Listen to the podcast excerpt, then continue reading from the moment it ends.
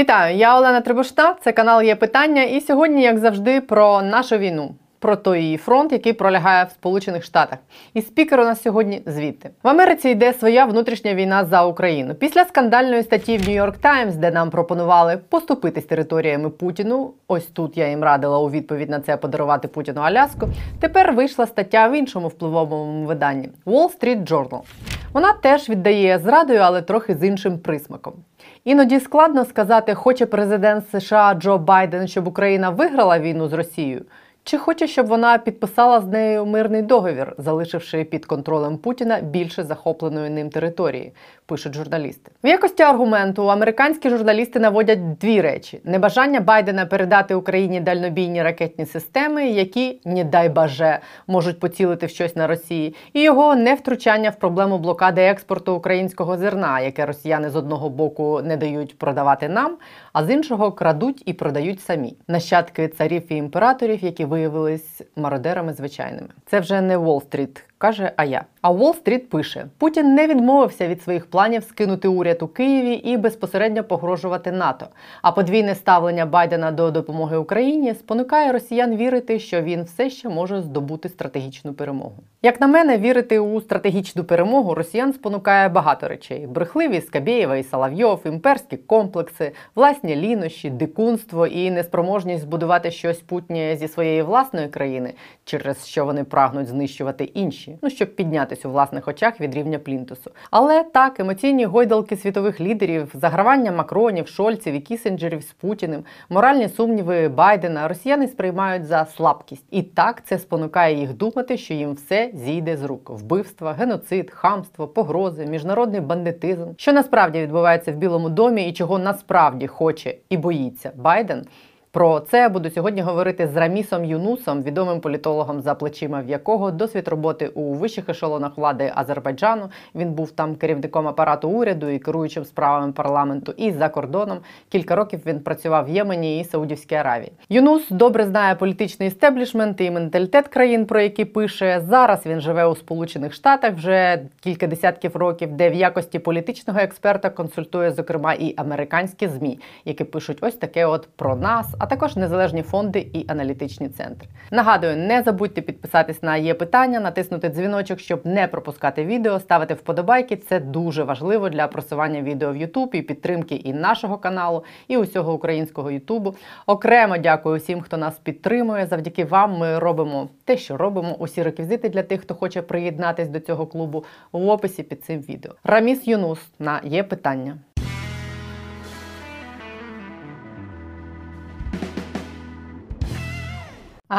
Вітаю вас, е, Рамісе. Вітаю вас, е, дякую за запрошення, Лена. Е, дякую вам, що знайшли час. Я хочу почати. Знаєте з чого? Я вас представляла як людину, яка з якою мовою, до речі, українською чи російською? Я поки що вивчаю українську мову, але сподіваюся, скоро буду розмовляти. Тому давайте на поки російську мову.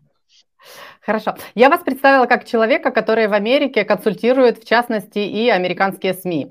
И а, за последние две недели в американских СМИ появилось ну, много разных материалов об Украине, но наибольший резонанс вызвала та статья в Нью-Йорк Таймс, которая предлагала Украине поступиться территориями э, России в обмен на мир.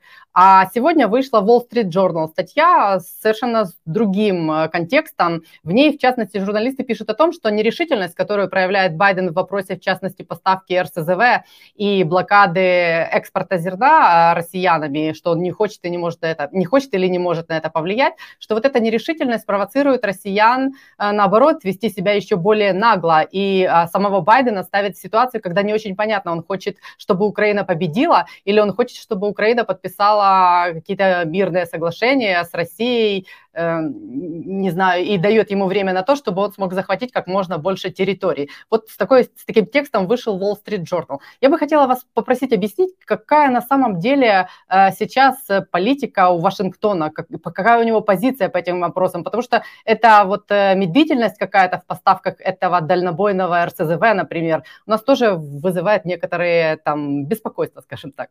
Ну, давайте разделим ваш вопрос на несколько частей. В первую очередь, по поводу средств массовой информации, то, то, что вы сейчас озвучили. Я хочу, чтобы вы понимали бы, я уже много на эту тему отвечал, но впервые на вашем канале, поэтому некоторые вещи могу повторить. Значит, Америка демократическая страна, лоббирование здесь разрешено законом. Лоббирование э, лоббирует хорошую статью в средствах массовой информации, хорошую передачу на телевидении, лоббируют встречи с конгрессменами, сенаторами, с политиками высшего уровня, лоббируют приезд э, делегации, какие-нибудь э, концертные, культурные мероприятия. За все это нанимаются конкретные организации, которые потом от этих денег выплачивают налоги, все на законном основании. Да, все Э, проверяется. Поэтому, когда какая-то выходит статья, и это могут делать и Венесуэла, Южная Корея, Саудовская Аравия, то есть даже те страны, которые не дружественны по отношению к США. Просто э, за этим следят иногда спецслужбы, чтобы это не переходило красную какую-то линию.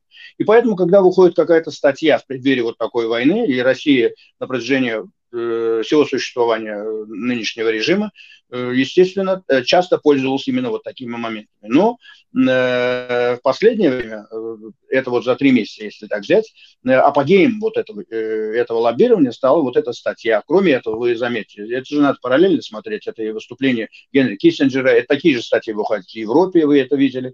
Поэтому это все как раз таки звенья одной цепи. И такую же статью можно опубликовать, наоборот, э, на, против, вот как вы сказали, Wall Street Journal. То есть это может и позиция быть той же редакции, это может быть как раз-таки лоббирование со стороны другой стороны, с той же украинской стороны. Но это факт остается фактом.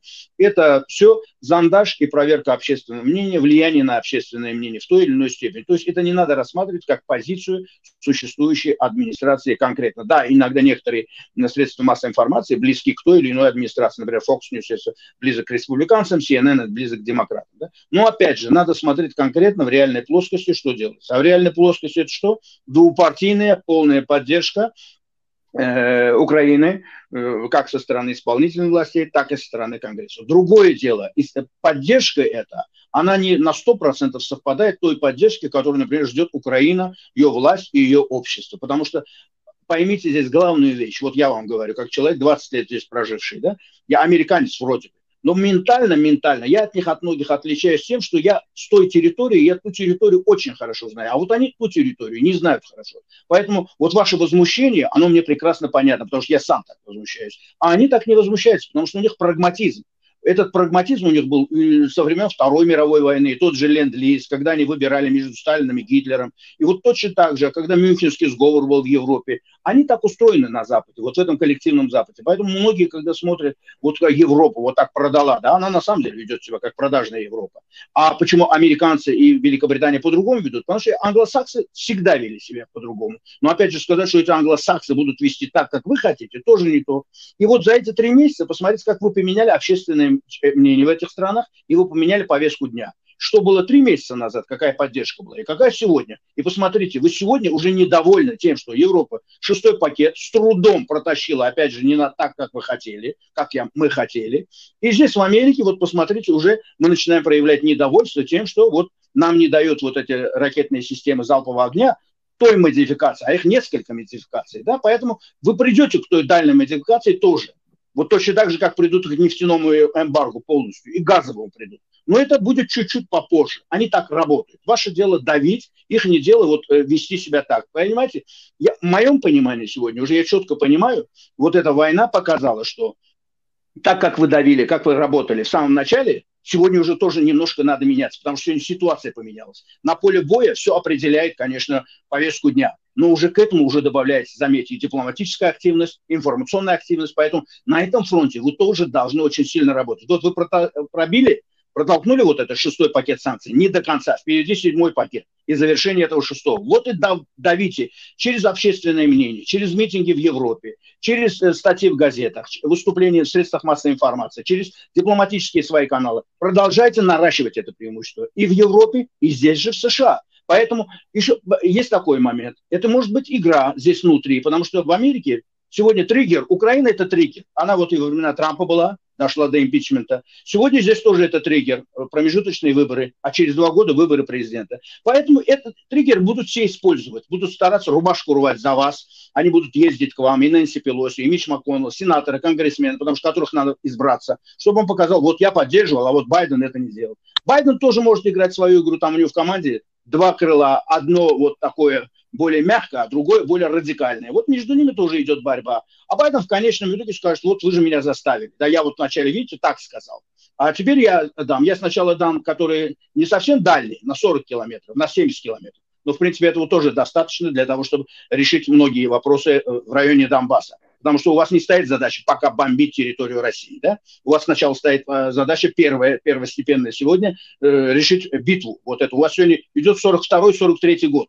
Курская битва, Сталинградская битва. Вам надо решить этот главный вопрос. А потом, что будет дальше, это будет перспектива. То есть вы продолжаете работать с Америкой, со средствами массовой информации, с общественным, э, э с общественным мнением. И плюс реагируете это болезненно. Вы просто ставьте свою четкую свою позицию, свое недовольство. Именно показывайте, что сегодня вы не мальчики для битья, и не 2014-2015 год. Вы будете сегодня определять повестку дня. И самое главное, усвойте вот эту, э, знаете, э, восточную поговорку, да? Если э, кто-то предаст тебя э, однажды, это его вина. Но если тебя э, он предаст еще раз снова, это уже твоя вина. Вот это очень важно понять. Вас уже предавали в 2014 году конкретные страны, которые приходили, вас заставили эти Минские соглашения сделать. Не позволяйте сегодня второй раз пройти через... Несмотря на то, что они как будто бы сегодня вот помогают, говорят. То есть не верьте донайцам, дары приносящим. Четко знаете, кто с вами точно идет, а кто с вами просто попутчик для ближайшего поворота. Вы это видели 2014 года, это в обход эмбарго оружия, вот это как санкции, вот шестой пакет как принимается и все остальное что делают американцы, что делают Великобритания. Для вас достаточно даже мощная поддержка этих двух стран. Этого вам достаточно, потому что и Советский Союз эти две страны развалили. И тогда победили Гитлера эти две страны в первую очередь. Если бы их не было бы, Советский Союз проиграл бы эту войну. Все это прекрасно понимают. А вы сегодня союзник э, США и вы союзник Великобритании. Я уже не говорю про Польшу, про страны Балтии, про Турцию, которые также стоят на вашей стране. Просто у них у всех не те возможности и не те цели и задачи. Поэтому это очень комплексный вопрос, и вы должны понять, что на третий месяц войны вы должны уже комплексно подходить. В первую очередь фундамент – это война на земле, и, конечно, вот эти дипломатические, информационные все усилия. Я извиняюсь, что я так комплексно ответил, но вопрос очень важный. Я хочу уточнить еще один момент. Когда Байден принимает все эти решения, где нам кажется, он не проявляет достаточной решительности, э, он э, все еще боится какого-то прямого столкновения и конфликта более жесткого с Россией, там условно на уровне Россия, НАТО. Он, э, мне, мне казалось, что был момент, когда они перестали бояться даже ядерной угрозы, ядерного шантажа, а сейчас это как бы снова вернулось к тому, что давайте не будем провоцировать Путина, давайте не будем давать эти э, далекобойную артиллерию, дальнобойную артиллерию, чтобы они не раздражали Путина. Путин же этого боится. Они же там взбесились все в России, когда услышали, что нам могут дать эти РСЗВ, которые стреляют на 300 километров. Он боится этого или, или что-то другое? Это игра. Это игра. Америка не боится никакого ядерного шантажа. Америка просто не говорит на том уровне, на котором надо говорить, на котором все хотят услышать. А то, что Америка не боится, об этом прекрасно знает и Путин, и вся его команда. Они знают прекрасно, где он сидит, на какой глубине он сидит. Путин знает, каким, что у Америки есть оружие, которое пробьет этот бункер до низу, и мало не покажется. На прицеле находятся все ядерные объекты. То есть это все известно. И русским это известно. 21 век. Сегодня космическая разведка. Плюс посмотрите, как точно работает американская разведка. Как перед войной они все четко говорили. Поэтому а слова, которые э, до того, помните, Джонсон сказал, а потом сказала э, Виктория Нуланд, это же тоже просто так не делается. Просто это идет игра. Это идет игра для того, чтобы так, ну вот, а месяц назад не боялись, а сегодня снова забоялись. Соединенные Штаты прекрасно понимают, что дело до ядерной катастрофы не дойдет. Другое дело, зачем делать такие заявления? Ну вот делает заявление, вот получает по мозгам получает Я лично категорически не приветствую эти заявления. Я считаю эти заявления, наоборот, политически неправильные. Они плохо влияют на общественное мнение, на моральное состояние, в первую очередь, твоего союзника, Украины и ее общества, которые сегодня там сопротивляются, и чья победа э, тобою гарантирована. Так, ты политически принял это решение. Ты э, ленд-лиз создал, под это дело Рамштайн, под это дело 40 миллиардов, э, все ты организовал. Это все ты организовал. Так почему ты сегодня говорят, это же, знаете, что мне напоминает? Когда Йен Столтенберг, генеральный секретарь НАТО, до войны и в самом начале войны, все время только говорили, не дай бог мы этого не сделаем, не дай бог будет столкновение, не дай бог. И это все плохо влияло. Да? Но теперь они уже посмелели, уже посмелели, стали действовать. И они будут также действовать. У меня такое впечатление, вот мое впечатление, да, что это просто они, как наживка, вот они посадили Путина на эту наживку, сделали так, что он пошел войной на вас, и они хотят его еще глубже, глубже завязать на это, как Советский Союз завязали на Афганистане, что в конечном итоге привело к развалу Советского Союза. Вот они таким образом медленно, опять же, вашими руками, за счет вашего героизма, они планируют как раз-таки произвести в перспективе демонтаж путинского режима. Потому что для них, для них эта задача поставлена, для, например, для США, для Великобритании однозначно это поставлено. Этому сопротивляется старая Европа, которая имеет огромные деньги, и вы видите, за эти три месяца мы увидели еще очень много, что мы еще не видели, еще очень многие, которые не ушли Э, с рынка российского. Поэтому э, они так и сопротивляются. У Америки таких завязок экономических с ними нету, коррупционных с ними нету. Просто у Америки совершенно другие цели и задачи вообще в отношении этой планеты. Им важнее, например, тот же Китай, противостояние с тем же Китаем. Ну, просто они увидели, что здесь Европа не занимается этой территорией. И здесь может быть очень большая проблема, второй фронт для них. Поэтому они сегодня решили этим заниматься. Более того, сначала надо было привести в порядок ту же Европу. Эту же Европу за 20 лет Путин так расшатал, разделяя власть. Вы сейчас все увидели. И вот для того, чтобы их привести к тому же Ранштайну, представляете, сколько усилий надо было приложить, сколько денег надо было вложить, сколько надо было им сделать обещаний тем же немцам, тем же французам, тем же итальянцам. Поэтому сегодня хотя бы ситуация уже не такая, какая была, например, три месяца назад. Я уже не говорю за 2014 год, за 2008 год. Ну, процесс этот, сопротивляемость, посмотрите, какая идет. Потому что там огромные деньги. Это же не просто так Макрон это ляпнул про Евросоюз. Это не просто так Шольц так себя ведет. И итальянцы вот этот новый Минск-3 предлагают из четырех пунктов, этот а, капитулянский. А кто такой Орбан, что он себя так нагло ведет? Понимаете, а, есть же в Евросоюзе чиновники, которые поддерживают также э, всех, э, все эти страны, иначе бы это так не тянулось бы. И опять же не приняли бы вот такое половинчатое решение, да? Да, это решение, да, это шаг вперед, но это совершенно не тот шаг, который нужен сегодня, потому что война-то сегодня идет, вам-то сегодня это нужно, поэтому вы не проиграли однозначно, вы победили, если так мы берем, например, сравниваем то, что три месяца назад и то, что сегодня. Вы же север освободили, вы же сегодня в районе Харькова и в других направлениях. Вы вперед двигаетесь, у вас же вся Украина была под ударом. Сегодня у вас э, вот вторая часть вот это в Донбассе. Опять же, ежели вы сегодня четко заявляете о том, что никаких территориальных уступок нет, и вы это говорите, и не будет возврата к 24 февраля, а э, пока вся, э, вся территория Донбасса, ну, Крым и Донбасс не будет освобождены, это вы говорите о жесткости своей позиции. Чем жестче вы будете стоять, тем тогда вы увидите, и э, европейцы, они будут по-другому песни петь, и американцы будут более уверенно вас поддерживать. Так устроен, понимаете, это закон жанра, потому что сегодня вы диктуете. Три месяца назад вам предлагали самолет, чтобы президент соскочил, вам предлагали уже сдаться, через 72 дня уже готовы были. Ваш, так было устроено и здесь, и в Европе. А сегодня уже вам это же не предлагают. Вот сделайте так, чтобы вам и дальше не то, что не предлагали бы, а вот наоборот вам сегодня дадут эти ракетные э, системы залпового огня на 40 километров, на 70, а потом через некоторое время вы сделаете так, что вам дадут и на 300. Потому что когда возникнет ситуация, и оттуда точно они будут знаки двинуться, так же, как и европейцы двигаются. Вот они сегодня седьмой пакет не, при, не приняли, да? шестой так приняли. Э, будьте уверены, чем сильнее вы будете, чем больше вы будете успехов иметь на земле, и чем вы будете консолидированием. И седьмой пакет примет, и шестой до конца завершат, и седьмой примут. Главное, вы должны понимать, что э, что вы хотите, и сделать так, чтобы ваше понятие вашей победы совпало бы с понятием победы и США, и Великобритании. Потому что США и Великобритания с вами в связке. Вот этот ленд-лиз и эти деньги, в первую очередь, это под это сделано.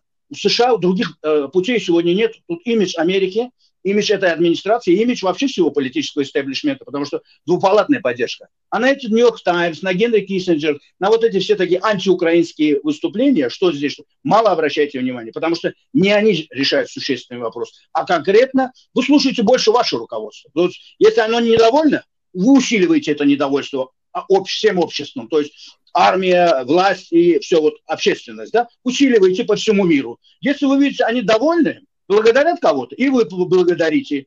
То есть, если он размазал немцев в парламенте, э, в Бундестаге, французов в их парламенте, наезжайте на них, проводите на другой день такие же митинги мощные. А если кого-то похвалили, и вы это делаете, чтобы они видели, что вы э, единое целое. Вот эту консолидацию, не дай бог, кто-то э, сделает так, что э, там у вас брешь какая-то появится. Заметьте, вот в эту брешь все те, которые в Европе и здесь работают, против вас. Они в эту брешь мощно устремятся, тем более Россия только этим и занимается, да, потому что в информационной войне вы пока что проигрываете несмотря на то, что вы сегодня добились огромных успехов да, в информационной войне. То есть раньше такого не было в 2014-2015 году, потому что уже ситуация совершенно другая. Поэтому, знаете, это я не просто так вам говорю, это моя аналитика, она э, прошла вот этот э, опыт, э, этот трехмесячный, у меня опыт двух э, 44-дневной войны э, э, Карабахской два года назад в Азербайджане, там были все такие же моменты. Это законы этой войны.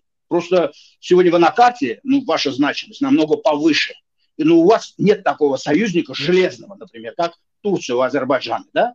И э, вот на, вам надо сделать так, что у вас США и Великобритания были бы как Турция. Этого достаточно для полной победы и для возврата к 2014 году. А, вы говорите о том, что Путин использует вот эти все бреши и трещины, чтобы раскачивать ситуацию, в частности, на Западе. Вот эти все киссинджеры, эти все мирные планы, заигрывания с ним, они в это, очевидно, вливают какие-то и дипломатические усилия, и, наверное, деньги. А, о чем это говорит? А, вот э, это же совершенно не вписывается в ту картину, которую вы описываете, что э, Запад настроен пойти до конца, Запад настроен нанести им поражение. Они же тоже, наверное, должны были бы это понимать? Или они еще все еще находятся в той парадигме, когда они ну, вот, не оценивают правильно и реалистично ситуацию, также когда они вторгались в Украину и вообще все недооценили. Они сейчас недооценивают ситуацию, или они что-то, не знаю, пытаются как-то еще сыграть э, на последнем, не знаю, чем-то? Уважаемая Лена, давайте четко усвоим. Запад такого коллективного понятия, единого, нету, не существует. Это придумали. Запад – это США, Великобритания. Совершенно одна позиция. Старая Европа – это вот э, Франция, Германия и Италия. Это главные экономики да, э, Европы, первые три экономики. Есть новая Европа, Польша, Британия. Есть Турция, которая тоже э, коллективный Запад. Она не входит в Евросоюз, но она вторая армия того же НАТО. Тоже, видите, по разным моментам разные позиции. Поэтому вы оцениваете все эти э, э, ну, блоки этого коллективного Запада через призму, э, то есть вашего бэкграунда, то есть ваших взаимоотношений с теми или иными странами. И поэтому, когда я вам это говорю о том, что вот в 2014 году, а грузинам говорю, вспоминайте 2008 год, кто вас продал, кто продал Саакашвили, который сегодня сидит в тюрьме, его судьбой никто не занимается. Вы увидите, что это как раз-таки те самые страны в Европе, в первую очередь, в старой Европе. США вами не занимались. США просто этой территорией не занимались. Они э, перепоручили это как раз-таки вот этой старой Европе. Потому что США после трагедии 11 сентября 2001 года ну, стали заниматься э, Азией, Афганистан, Ближний и Средний Восток и э, Китай в первую очередь. Да? И с годами это все время усиливали усиливали. Теперь просто это вот такой форс-мажор появился, и США вновь стали этим заниматься. Несмотря на то, что, опять же, это не главный их приоритет в этом вопросе. То есть не Россия главный приоритет, а в первую очередь это Китай. Но просто так уж получилось, что в повестке дня сегодня вы на первом месте, а Китай занял выжидательную позицию. И вот в зависимости от того, как вы решите эту задачу с помощью тех же США, также США будут решать эту проблему с тем же Китаем. Вот победа Украины, Китай будет совершенно по-другому себя вести в вопросе Тайваня. Поражение Украины, Китай будет себя увереннее вести в этом вопросе. США это прекрасно понимают. Я хочу, чтобы Запад, вы когда говорите, они не понимают, здесь вас, с вами завязаны, вот, в, вот как альпинисты идут, альпинисты поднимаются, с вами вот в связке в первую очередь идут Соединенные Штаты и Великобритания. Связки туда. И туда, и туда Польшу добавьте, туда страны Балтии добавьте, тоже Румынии добавьте. Вот эти страны. А вот э, французов, немцев, итальянцев, тех же венгров, близко даже не пускайте вот к этой связке, потому что они где-то на дороге порежут. И вы упадете с этой горы. Вы это видели, грузины видели в 2008 году, эти Минские соглашения, план Штаммайер, кто это сделал? Это те же политики. Штаммайер по сегодняшний день президент э, Германии. А эти французы, что Аланд, что Саркози или э, нынешний Макрон, э, они делали все то же самое вместе с этой Меркель. Ничего не поменялось. Просто они сегодня построились, потому что их построил США, и вы построили их вы. Вот это общественное мнение. Макрону надо было избраться, поэтому он стал такие песни петь. Кончили, э, избрался, стал с утра до вечера снова звонить Путину. Шольц стал ему звонить, итальянцы. Это огромные деньги. Когда вы говорите, может, там деньги, не может быть. Там огромные теневые деньги, порядка двух триллионов крутятся там. Эти деньги еще не все нашли. Гитлера деньги по сегодняшний день не могут до конца найти, потому что швейцарские банки работают по другим законам. И откуда это то, что сегодня мы видим, это верхняя часть а, айсберга. Огромное количество денег, которые там крутятся, и поэтому в Давосе проявляются, там проявляются, тут проявляется. Поэтому Орман, когда так себя ведет, вы думаете, просто так он себя ведет? Наверняка что-то ему за это обещали сегодня или завтра на пенсии. Он должен стоять на этой позиции. Ну, у каждого политика, у каждой вещи есть своя цена. То есть США должны предлагать то, что вот вы мне сделаете такое предложение, от которого я не смогу отказаться. Ну вот тихо-тихо США предлагают, ну более-менее уже достигли они в этом успехе. Просто администрация не идеальная. Что эта администрация, что предыдущая никудышная, что Барак Обама никудышный, потому что если брать, это прям Барак Обаме, да, то есть э, сначала Буш-младший начал, был с хромой уткой в Грузии. Потом э, Обама пришел с тем же Байденом, перезагрузка эта дурацкая, и Грузия полетела, и э, Крым, и Донбасс. Это все было при... А Трамп вообще не занимался. Это самый никудышный президент за всю послевоенную историю Америки. Видите, и республиканцы, и демократы. Оба рылись в пушку. Я не тот, ни другой. Я эксперт. Поэтому я стараюсь быть с вами честным. Вы, э, когда хотите понять, что здесь на Западе происходит, и почему вот иногда такие моменты идут, вы должны понять, что это, ну так он устроен. Этот Запад не устроен так, как Украина, и не устроен так, как Азербайджан, и не устроен так, как Россия. Здесь совершенно другой подход. Поэтому мы должны критерии и мерило здесь у нас должно быть другое. Мы просто должны работать здесь по тем законам, что здесь есть, и мы должны использовать лоббистские организации, если надо, надо нанимать, в средствах массовой информации. Если нужно, перед Белым домом митинги проводить регулярно, многотысячные. Вот они э, сам три месяца назад они проводились. Я первый раз в жизни, за жизнь в Америке, э, увидел такой митинг. 10 тысяч перед Белым домом за какую-то страну. Такого я никогда не видел. Я сам там принимал участие. Еще раз делайте, если вот вам недоволь, э, вам что-то не нравится. И это надо делать регулярно по всему миру. Так устроен мир, понимаете? Поэтому болезненно так не реагируйте. Знайте, что э, в целом, в целом, общественное мнение э, построило это политический истеблишмент, и они сегодня на вашей стороне. Нравится это им или не нравится, они будут идти. Просто усиливайте. Не давайте слабину и знайте, что на самом деле, кто с вами по-настоящему, и у них других вариантов просто нету. Они с вами связали свою судьбу. И поэтому они, э, единственное, что американцы на самом деле боятся, они 30 лет назад боялись, когда разваливали Советский Союз вместе э, с Маргарет Тэтчер, они боялись того, что там огромное количество ядерного оружия. Там ядерного оружия больше, чем в России, э, в Китае и в США вместе взятых. Ну, это же тоже надо. Э, нельзя сегодня сидеть думать вот так, ага, мы сейчас э, развалим, и, а дальше что? Поэтому они считают именно так. Поэтому они думают, ага, до какого уровня нужно обеспечить победу Украины. То есть они точно знают, что Украина в этой войне не должна проиграть. И она должна победить, например. А до какого уровня? Вот уровень желаний ваших должен сделать и так, чтобы это совпало с американцами, с Великобританией. А Европа, нравится, не нравится, она под это дело построится. Потому что там, где есть США, Великобритания, Европа остается на вторых ролях. Это видно же открытым текстом. А как вам кажется, почему до а, тех людей, которые принимают решения в Кремле, а, почему они вот продолжают действовать так, как они действуют, а, почему они продолжают а, сыпать какими-то там фантастическими угрозами? Вот сегодня Лукашенко с Путиным озвучивают какие-то такие вещи, что Польша якобы планирует расчленить Украину, забрать Западную Украину. Ну, это звучит как какой-то маразм, но за этим, очевидно, стоят какие-то планы. Они продолжают э, давить, идти вперед и надеяться и рассчитывать тоже на какую-то победу. Если все говорят о том, что никакая страна еще не проигрывала, которая получила ленд-лиз, что такого не бывает, что, ну вот, и вы говорите, что Украина должна выиграть, вопрос в том, ну, чем, что будет считаться победой, да, но если это же должно быть понимание какое-то и в Кремле, что им кирдык, почему его нет? Им некуда отступать? Ну, вы понимаете, 20 лет, 20 лет он блефовал. И этот блеф дал ему хорошие дивиденды. Он блефовал внутри страны.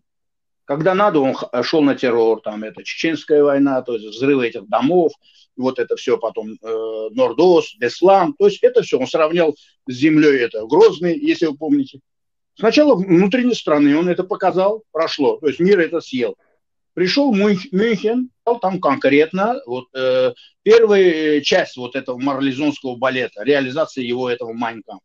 Что сделал Запад? Вот это старая Европа, в 2009 году они Северный поток, первый Северный поток с ним заключили. То есть в 2008 он аннексировал Грузию, то есть в 30 километрах от Тбилиси стоял, сделал то же самое, что делает сегодня с вами, да? И э, через Бай, э, Обама с Байденом объявляет перезагрузку, и э, Северный поток-1 Европа прописывает с ним. В 2014 году он набрался сил, хорошо скупил их, хорошие деньги пошли, а тогда вспомните, э, нефть за 100 перевалила. Эти же деньги вот сегодня за эту войну уже 50-60 миллиардов, говорят, он получил, только за нефть и за газ. Представьте себе, какие деньги там крутились, да, в те времена. 2014 год он пошел на вас. Без выстрела взял э, Крым. Кто вас уговаривал не стрелять, не защищаться? Вот этот коллективный Запад. По большей части вот это старая Европа. Они пришли, а потом они вас заставили подписать вот этот позорный Минские соглашения, посадили вас на этот крючок. Ну и все. В 2017 году что было? Северный поток-2. Вот после этого они тут с одной стороны санкции принимают, с другой стороны, Северный поток-2 объявляют начало в 2017 году, и в 2021 его завершили. Четыре года Северный поток-2 делают.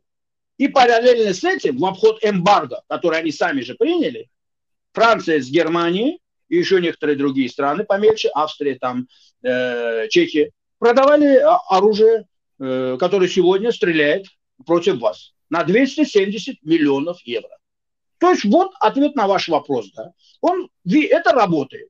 Теперь он увидел, что Европа им скуплена, и Европа боится. То есть он, понимаете, когда ты хочешь кого-то завязать на себе, по ногам, э, по рукам и ногам опутай его такими вещами, чтобы у него квартира была, машина была, яхта, тот, хорошая жизнь, что он, ну, ему придется отказываться от этой жизни. Вот типа как Герхарду Шлёдер, канцлер. Он купил канцлера.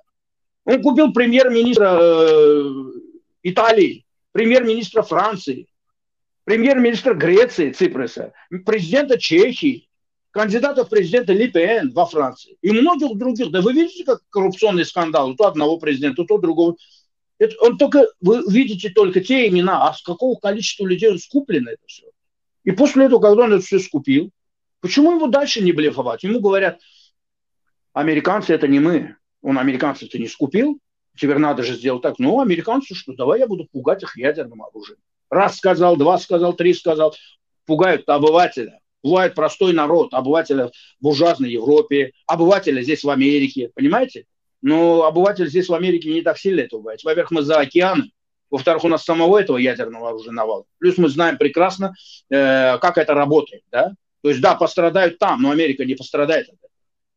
Ну, поэтому Америка и, и Великобритания не пострадает. Поэтому заметьте, кто первый, кто уступает вот так. Сначала Джонсон это сказал, потом Виктория Нуланд это сказала. Поэтому это, он будет это делать до тех пор, пока на это кто-то будет колевать. Вот заметьте, вас напугал, сказал никакого НАТО, да? Отходите к чертовой бабушке до 97 -го года. Вот чертовой бабушке это как раз сказал Лавров, да? Он использует такой лексикон. Швеция с Финляндией сегодня на всех парах стремятся сюда. Чего же они не наказывают Швецию и Финляндию так, как они вот решили на вас наехать? как на Грузию они наехали. Они же говорили, что мы не допустим до 97 -го года. А тут вдруг они съели. Как они понимают, что, понимаете, Европе, вот этой старой Европе, отношение к Швеции, к Финляндии не такое, как к вам. Понимаете, это еще э, э, этот э, говорил э, английский писатель Уильям Текерей. Он говорил, что где нет равенства, там неизбежно должно быть лицемерие. Политическая сегрегация, да. Вот вы, Грузия, и все постсоветское пространство, это страны и граждане, получается, в их понимании второго сорта. А вот Швеция, Финляндия, это нет. Потому что до этого он что говорил? Э, Столтенберг и Байден и все лидеры Европы. Вот если только нападут на страну НАТО, тогда мы всей мощью ответим. Сам 24 февраля, это когда эта война начиналась. Швеция и Финляндия не страны НАТО? Нет. Так посмотрите, как они ведут себя.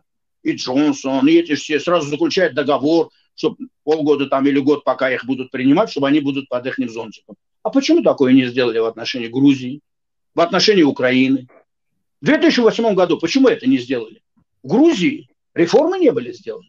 Реформы в Грузии на постсоветском пространстве в 2008 году еще никто не сделал, даже и вы не делали. И что же не приняли тогда Грузию туда? Вот об этом вопрос, да, и поэтому в Грузии сегодня пророссийское правительство. Вот это все политическая сегрегация. Поэтому, отвечая на ваш вопрос, вот так, вы когда говорите, они так, они тоже разные. И они такие. Други, они другими не станут. Они такими были во времена Гитлера. И этот мюнхенский сговор почему тогда произошел? И Деладье, и Чемберлен. Что-то изменилось. Это так они устроены. Просто другое дело, не позволяйте этому мюнхенскому сговору снова. Вот типа как Минск-3. Вы уже должны быть, э, ну, научены, да, вот этим опытом. Как я вот сказал, вот эта восточная поговорка. Раз обманули, это, не, э, это сам ваша вина. Э, это их вина. Но если второй раз вас обманули, это уже ваша вина. Значит, вы позволили, что вас второй раз обманывают. Вы уже должны знать, что эти обманывают или нет. Поэтому я французам и немцам, и итальянцам, как донайцам дары приносящим, никогда не верил. А, смотрите, а вы когда-то еще в 2020 году э, сказали такую фразу, что а, Путин начнет подрывать, э, запускать геополитические мины. Ну и фактически вот то, что происходит сейчас, э, это оно и есть в Европе, в странах, которые прилежат к границам России, в той же Америке, когда они вмешивались, ну, постоянно они вмешиваются в какие-то там их внутренние дела. Если спрогнозировать еще на два года вперед, что будет дальше? Есть ли у вас э, какое-то видение? Во-первых, большое спасибо, что вы это вспомнили. А если бы еще вспомнили, нашли бы там в интернете в 2008 году, после августовой войны против Грузии, я написал статью «Дежавю». Она вышла здесь в западной печати, там два портрета, Путин и Гитлер. Сегодня только ленивый не сравнивает Гитлера и Путина, да? А в 2008 году многие серьезно это не воспринимали, потому что они серьезно не восприняли его речь 2007 года. И то, что он, а, именно Украина и Белоруссия для него это государство образующие нации, и потому к ним у него совершенно другое отношение, нежели к среднеазиатским республикам и э, к Южному Кавказу. Да? Он видит это как одну территорию своих стратегических интересов, но в первую очередь Украина и Беларусь. Поэтому он здесь насмерть стоит. А вот в Средней Азии он немножко не так жестко действует. А в Южном Кавказе, посмотрите, уже и Турция появилась там, сто лет ее там не было. Почему? Потому что он видит, что со стороны Китая, со стороны Турции никто не ставит вопрос его власти. Каждая из этих стран ставит, э, это зона моих интересов. Вот Турция – это зона моих интересов, потому что Черное море, тюркоязычный мир. Китай, наоборот, свою территорию вот с той стороны азиатскую ставит. И, но они не ставят вопрос э, его власти. И у них нет идеологических, так скажем, разногласий да, с ними. А здесь же э, вопрос власти и поэтому он именно стоит так жестко, особенно когда вдруг э, у вас происходит, э, ну, как антисоветчина, да, так скажем. У вас на территории сегодня это не борьба э, демократии, автократии, как кто-то хочет здесь преподнести или кто-то спекулирует на этих терминах. Не слушайтесь этих терминов. Это все пустое, потому что если это борьба демократии, тогда почему эти демократы так продажно продали Грузию, так продажно продавали вас и делали деньги? Какая это борьба с демократией? Почему Саудовская Аравия сегодня один э, стратегический союзник Соединенных Штатов? Саудовская Аравия сегодня антиамериканизм выше, чем в Иране. Саудовская Аравия союзник, Иран враг. Почему? Да потому что Саудовская Аравия первая страна по запасам нефти, а это вторая страна. С этими получилось бизнес сделать, с этими не получилось. Поэтому эти все разговоры о демократии, автократии – это пустой звук. Это не, э, у вас, например, происходит борьба советского с антисоветским. Вот вы для них представляете антисоветскую. Это борьба идеологии. Они приходят, у вас э, уважение к Петлюре, к Бандере, к Шухевичу и к всему тому, что было сто лет тому назад. Вы восстанавливаете свою историю, а они приходят на вашу территорию, устанавливают памятники Ленину. У них Ленин лежит по сегодняшний день в мавзолее. У Крым... Э, Сталину больше всех цветов приносят. У них герои Павлик Морозов, э, Котовский. Вот эти бандиты с большой дороги, понимаете? Или это ребенок, который отца своего родного продал вот этот Павлик Мороз. Поэтому, понимаете, это борьба идеологии идет. Это экзистенциональная борьба. Вот для него, для него сегодня именно эта борьба, это происходит. И когда я говорил об этом, я в первую очередь всегда подчеркивал, что Запад совершил ошибку в 91 году. Развалили Советский Союз, поломалась старая парадигма, то есть вот это Ялта, а новую-то не создали. 30 лет вот бесхозность была на этой территории. И вот на этой бесхозности, вот как мы говорим, лихие 90-е.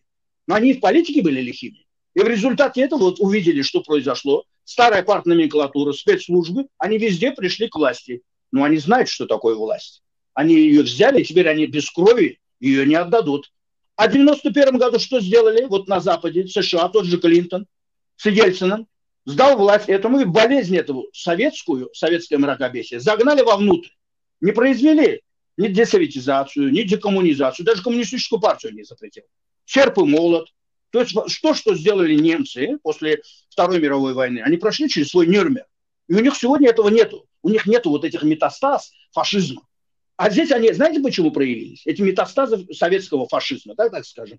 Потому что болезнь загнали вовнутрь. Я эксперт, как доктор. Надо э, диагноз поставить и правильно лечить. Или терапевтически, медикаментозно, или хирургически. Это не было сделано в 91 году. Если вы меня сейчас спрашиваете, что в перспективе, я так понимаю, американцы именно решили э, больше эту, э, эту болезнь решить раз и навсегда. Только это поймите, это не проблема путем. одного дня.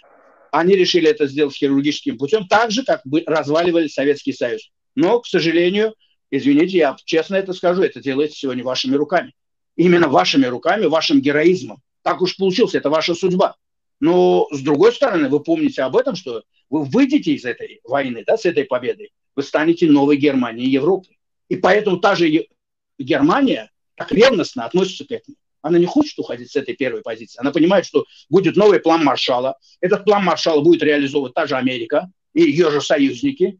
А у вас и, и территория, и география, и человеческие ресурсы. Вы представляете, что будет? Что они это хотят? Они же Турцию в Евросоюз в 2008 году и поэтому не принимали. Франция и Германия, потому что 85 миллионов, турки же, они тогда очень сильно экономически поднимались. Зачем им такой конкурент? Поэтому придумали какой-то дурацкие разговоры. Христианский клуб, мусульманский клуб. Представляете, в НАТО мусульманский клуб может, ну, то есть мусульмане погибать могут по всему миру 70 лет, как член НАТО. А в Евросоюзе с ними бизнесом, деньги, э, деньгами заниматься, как-то не, у них реформы не на том уровне. А вот у Урбана на том уровне, да? Вот делайте вывод. Поэтому, знаете, вот во все эти моменты вы не верите. Вы знаете о том, что вот то, что вы сегодня вот делаете, и вы как, вы отрабатываете свое будущее. Устроите вот фундамент свое будущее. Так уж получилось. Без войны это невозможно было. Потому что то, что у вас отобрали, когда кто-то говорит, вам просто так это дадут, не верьте. То, что, что с кровью, всегда возвращается с кровью. Это вот на Востоке так говорят. Вот Азербайджан. С кровью взяли, так же, как вас, нас дурили, но 26 лет нас дурили. С 994 года в Бишкеке. У нас были свои Минские соглашения в Бишкеке. Та же Россия нас заставила подписать. Та же Европа поддержала в этом вопросе против Азербайджана. Мы 26 лет ждали. Вот мы победили. И опять же, победили вопреки Европе, вопреки Америке. Кто нас поддержал? Турция, Пакистан, Израиль. Ну и политически Украина и Грузия. Поэтому вот я, Рамис Юнус, и все азербайджанцы, вся моя страна вас поддерживает. И мы будем поддерживать вас. Единственное, что вы найдите свою Турцию. Точно знаете, что она с вами будет. Но они у вас есть. Они у вас есть. Вот сегодня Соединенные Штаты и Великобритания, они в первых рядах на эту должность. А вам достаточно, вам не нужно 20-30 стран с гарантией безопасности. Это первая армия НАТО, самая страна, сильная страна в мире. Кто-нибудь на Израиль сегодня нападает? Вот у меня к вам простой вопрос. Израиль не член НАТО, не Евросоюз. Израиль вообще в Европе не любит. И Израиль живет во вражеском окружении. Ну, Израиль четко написано с американцами. Союзник, основной союзник вне НАТО. Ну вот Советский Союз сколько раз хотел Израиль раздавить руками этих арабов во времена противостояния СССР и США. Удалось? Нет, не удалось. Зато у Израиля какая мощная армия, какая технология, какая разведка. И держится. Поэтому вот эти примеры. Берите пример с Азербайджана, берите пример с того же Израиля. Я имею в виду во внешней политике и внутри построения государства. Потому что основа силы государства – это армия. Если кто-то... Вот посмотрите, почему Турцию не любят, то что считаются вторая армия НАТО. Вот иди попади, напади теперь на них. Не соглашаются они с чем-то, они сами решают свои задачи. А вы как раз-таки сегодня уже сколько лет воюете? 8 лет, у вас такой опыт, у вас такое количество людей. А когда у вас армия станет на самом деле мощной, с ней будут все считаться. Я уже не говорю о том, что все остальное, то, что вы сегодня свою Грузию защищаете, вот эту продажную Европу. Есть э, еще такая э, э восточная поговорка, удар в спину чаще всего наносят те, кого защищаете грудью. Вот сегодня как раз тот самый случай. Вы защищаете Грузию, эту продажную Европу, а, и, и вы с 2014 года получаете от них удары в спину. Просто помните об этом, и все. А, выиграем войну и пойдем чинить Европу. Дай Спасибо Бог. вам за ваши мысли, за ваше время. А, я надеюсь, э, повторим когда-нибудь, если вы не против.